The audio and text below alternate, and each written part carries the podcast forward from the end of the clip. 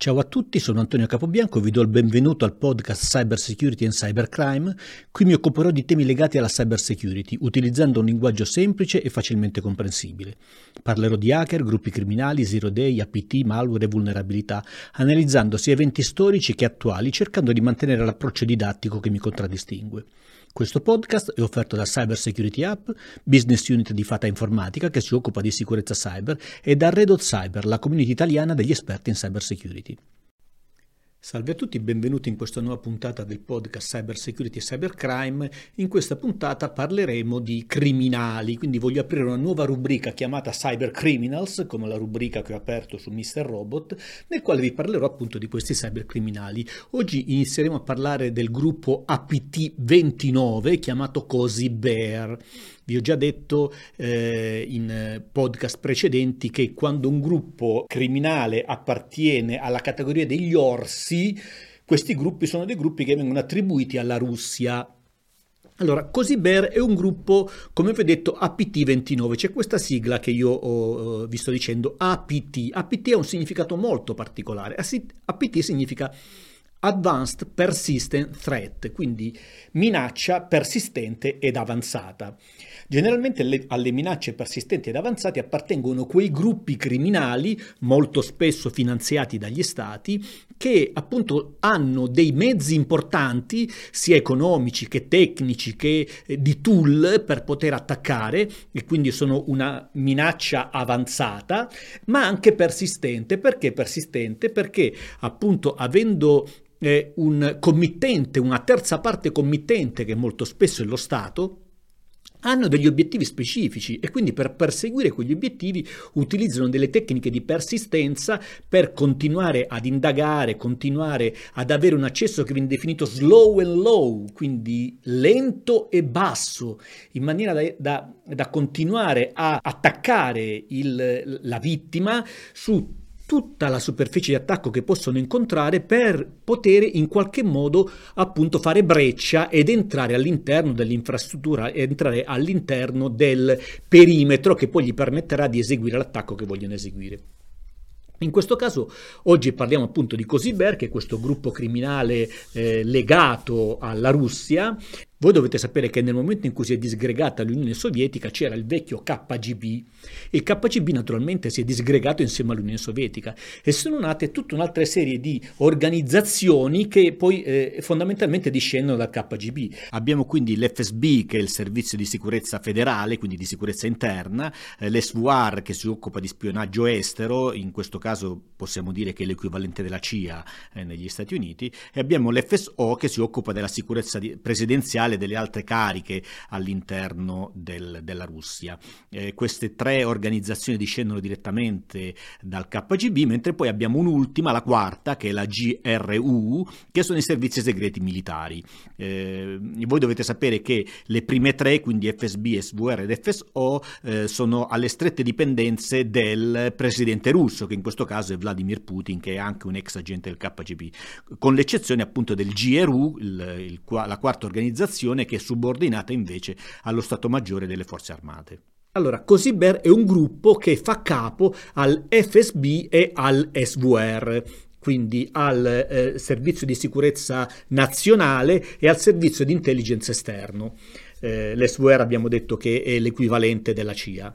Come ho detto questo gruppo, il gruppo Cosiber, chiamato anche APT29, come vi ho detto anche in precedenti podcast, ogni gruppo può avere diversi nomi, APT29 è un, è un nome che gli è stato dato da FireEye, mentre Cosiber è un nome che gli è stato dato da CrowdStrike, si parla sempre dello stesso gruppo.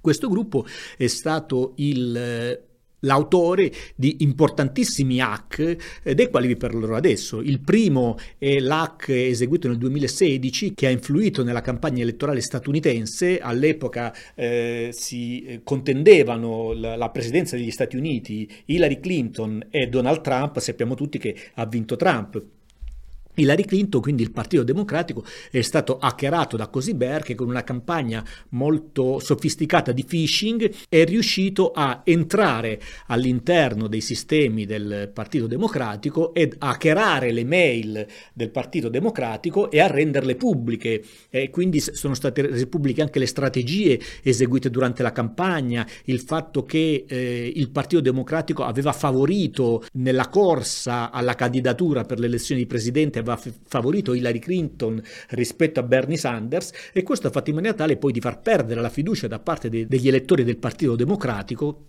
nei confronti di Hillary Clinton e probabilmente questo è quello che gli ha fatto perdere le, le elezioni.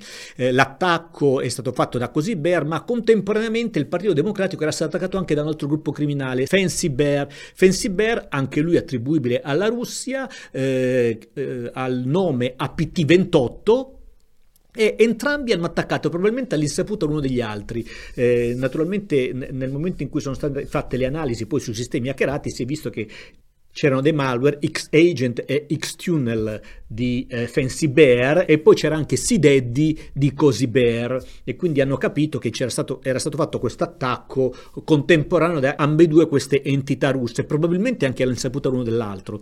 Non è detto che fossero a conoscenza di questo perché molto spesso queste entità lavorano in maniera veramente isolata l'una rispetto all'altra. Da queste analisi si è visto che Cozy Bear era all'interno, era entrata all'interno dei, dei, server del Partito Democratico già dall'anno prima, dal 2015, e mentre Fancy Bear probabilmente dall'anno stesso, nel 2016. Questo, è stato un attacco importante.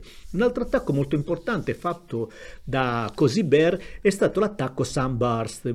Voi dovete sapere che nel 2020 è stato fatto forse uno degli attacchi più sofisticati eh, messi in atto e anche più devastanti eh, messi in atto da un'organizzazione criminale, in pratica è stato fatto un attacco che viene definito alla supply chain, ovvero alla catena di approvvigionamento. Allora, voi considerate una catena di approvvigionamento, quindi che partendo da un qualcuno che produce un qualcosa, questo produttore produce questo qualcosa, a poco a poco poi questo qualcosa arriva va in distribuzione e arriva all'utente finale. Allora, se io riesco a, prendere, a mettere un malware all'interno di un software fatto da un produttore e poi questo software viene scaricato da tutti quanti coloro che lo vogliono utilizzare, voi capite che la diffusione di questo attacco è veramente enorme. Questi sono proprio gli attacchi supply chain, vengono chiamati.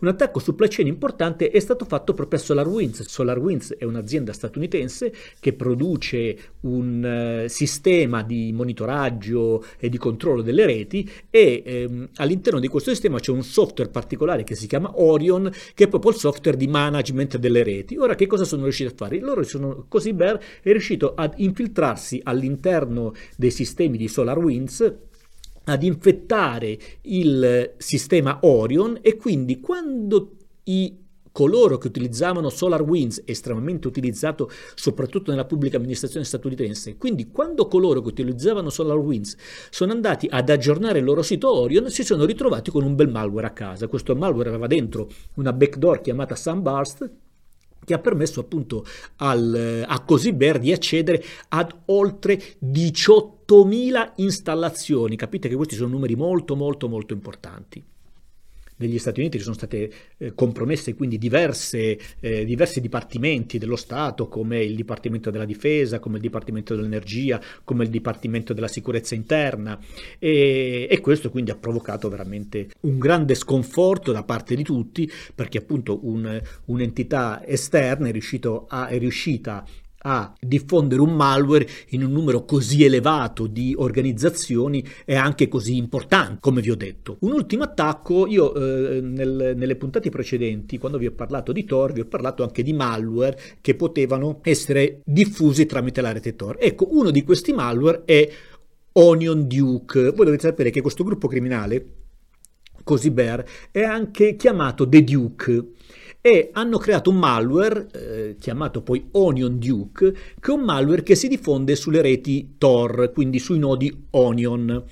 Su questi nodi che cosa succede? Nel momento in cui il malware va a infettare il sito, il sito Tor e nel momento in cui c'è un traffico che passa attraverso questo sito, e viene scaricato, ad esempio attraverso Tor vengono scaricati dei software, ecco Onion Duke era in grado di infiltrare il malware di inserire il malware all'interno del pacchetto scaricato e fare in maniera tale poi che il malcapitato che utilizzava Tor in completo anonimato, eh, ignaro del fatto che poteva eh, uno essere scoperto perché abbiamo visto che è possibile tramite Tor eh, la deanonimizzazione, dobbiamo essere anche noi abbastanza attenti nel cercare di evitare di essere deanonimizzati e sicuro anche del fatto che magari il software che stava scaricando era un software tra virgolette eh, sicuro, ecco in questo caso Onion Duke faceva in maniera tale di inserire all'interno del software un malware che creava una eh, backdoor all'interno del sistema sul quale poi veniva installato.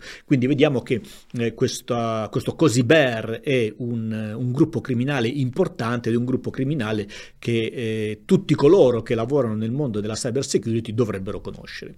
Io con questo terminato, vi ringrazio per avermi ascoltato e vi aspetto alla prossima. Ciao ciao. Se questo podcast ti è piaciuto, mostrami il tuo apprezzamento. Se lo ascolti su Spotify, metti 5 stelle oppure un like se lo segui sul canale YouTube. Suggerimenti per migliorare sono sempre ben accetti ed anche consigli su argomenti specifici da affrontare nei prossimi podcast. Grazie e arrivederci alla prossima puntata.